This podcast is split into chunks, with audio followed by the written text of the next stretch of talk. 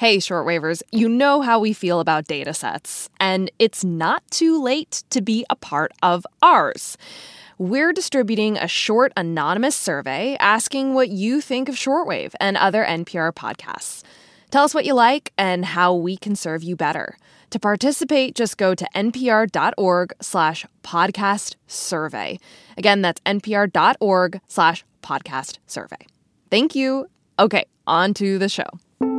You're listening to Shortwave from NPR. All right, Emily Kwong here with science and health correspondent Allison Aubrey, who's been joining us for updates on the latest coronavirus news. What's up, Allison? Hey, Emily, great to be here. Hey, so on a lot of people's minds these days is the Delta variant. It's quickly becoming the dominant coronavirus variant in multiple countries. And Allison, I want to know how is it affecting the US? Yeah, well, after steep declines, coronavirus cases are on the rise again thanks to this fast spreading variant. The number of new cases has tripled since June. Hospitalizations and deaths are rising too. This is mostly among unvaccinated people. And overall, these increases are concentrated in places with low vaccination rates. So, today on the show, what you need to know about this fast spreading variant and what precautions we may need to be taking. You're listening to Shortwave, the daily science podcast from NPR.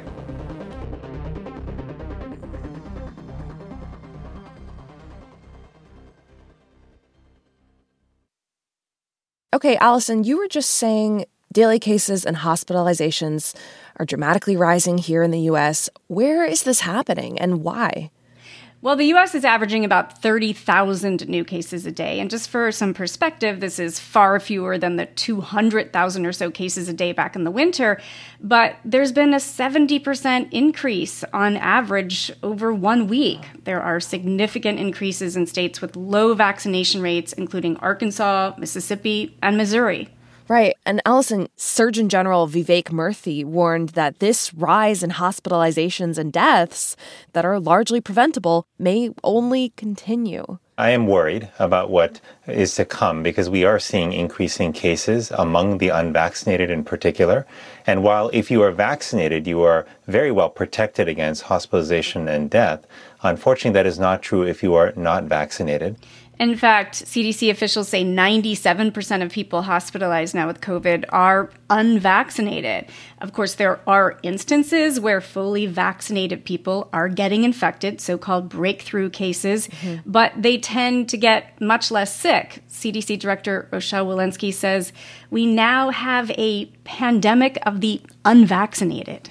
Mm, pandemic of the unvaccinated, yeah. So, the Delta variant, especially among those without the vaccine, this is what's causing this surge in cases. Yeah, I mean, the Delta variant is estimated to be about 225% more transmissible than the original coronavirus strain. So, you know, when this variant finds pockets of unvaccinated people, it can just spread so much more quickly. Mm-hmm. Uh, former FDA Commissioner Scott Gottlieb spoke on CBS about what this means in the coming weeks and months. This variant is so contagious that it's going to infect the majority of them. Most people will either get vaccinated or have been previously infected, or they will get this Delta variant. And for most people who get this Delta variant, it's going to be the most serious virus that they get in their lifetime in terms of the risk of putting them in the hospital. You know, the variant just can't be underestimated, he says. And that's why we are hearing yet again more pleas from public health officials to the roughly 30% of adults out there who have not yet been vaccinated in the US to go ahead and get the shots. Right.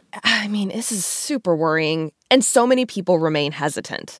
But simultaneously, of course, millions of people who were eager to get vaccinated at the first opportunity back in the winter or are vaccinated now are now wondering what about a booster?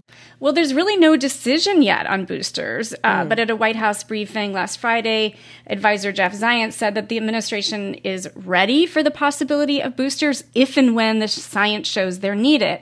Uh, Dr. Anthony Fauci has said that the CDC and the FDA are getting as much data as they possibly can, including tracking the levels of immunity in people who were in the vaccine clinical trials to see if their immunity is waning. Okay. And and I heard there's a study underway to test a kind of mix and match approach to these boosters, right?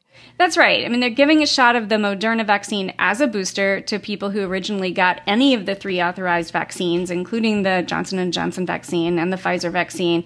I spoke to Robert Atmar about this. He's a professor of infectious diseases at Baylor College of Medicine, and he's also a co-principal investigator of the study. What we want to figure out is what kind of reactions do people have when they get a booster dose? And do they generate a good immune response both to the original coronavirus strain but also to the variants of concern you know, although there's not a strategy yet or a decision about whether a booster is needed, the CDC is doing a lot of thinking about this. And it could be that boosters will be recommended for some portion of the US population, such as older adults above a certain age or people who are immunocompromised. Okay. So, in the meantime, as the Delta variant continues to surge, is there any move to reinstate masking mandates or other protections? Well, over the weekend, Los Angeles County reinstated a mask mandate for both unvaccinated and vaccinated people. And Surgeon oh. General Murthy said local leaders certainly have the flexibility to do this, though it's really very unlikely that there will be any kind of new national mask mandate. But that doesn't mean it's not a good idea to mask up. I mean, lots of public health experts tell me it makes good sense to stay masked right now in crowded indoor settings because this variant is so transmissible and it's still possible for fully vaccinated people to become infected.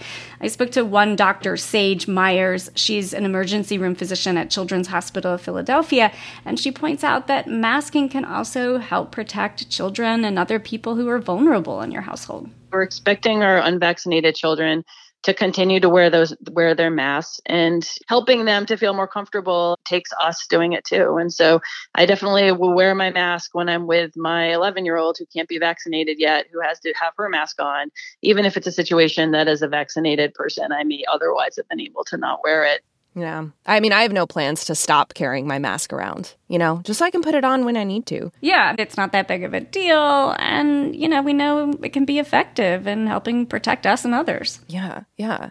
So, Allison, some experts have called on the CDC to change its guidance, actually, to encourage more masking, right? That's right. Leana Wen, a physician and former health commissioner for the city of Baltimore, and Ali Mokdad, a well known modeler at the Institute for Health Metrics and Evaluation, they've both been pretty critical of the CDC. Mm. Wen tweeted that 38 states have a greater than 50% increase in COVID infections. Mm-hmm. And she argues that this can be traced back to the CDC's actions that she says basically ended mask mandates.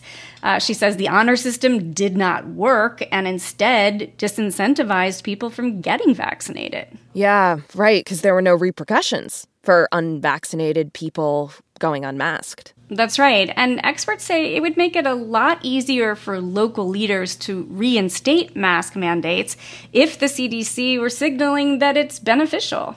Yeah. One other thing I've been thinking about before we go, Allison, it's summer camp season, summer break, and there have been a spate of outbreaks tied to camps. So, if you're a parent, what's the best advice to keep kids safe? Yeah, there are reports of camp outbreaks in a bunch of states uh, Texas, Illinois, Florida, Missouri, Kansas. And Dr. Sage Myers, who's also a medical director at a camp, says the risks can be higher at sleepaway camps compared to day camps because kids are bunking together. They're just in close quarters more, so more precautions may be needed. We are testing prior to arrival, encouraging families to quarantine their children um, for the days prior to going to camp definitely between five and seven days of quarantine and keeping them away from other contact with other people. And so camps really need to be on top of that. And even minor symptoms, kids have to quarantine and be tested to ensure that they aren't the start of a spread. This is especially true for the under 12 crowd that cannot be vaccinated yet. Yeah, we all need to be staying safe while having fun this summer. That is my takeaway from this reporting. Allison, thank you so much for joining us and giving us these updates. Great to be here. This episode was edited by Jane Greenhalgh and Gisele Grayson, produced by Rebecca Ramirez. It was fact checked by Indy Cara. I'm Emily Kwong. I'm Allison Aubrey. Thank you for listening to Shortwave, the daily science podcast from NPR. Economics is about more than just charts and graphs. Mainly, it's about people. If you ever see Lincoln squinting on a penny, it's because I squeezed the crap out of it. People opening businesses, following their dreams, struggling to build something in a chaotic world. I just remember uh, downtown burning. It got real crazy real fast. On the Indicator from Planet Money, we bring you easy to understand explanations and human stories to help you make sense of the economy. And we do it in just 10 minutes a day.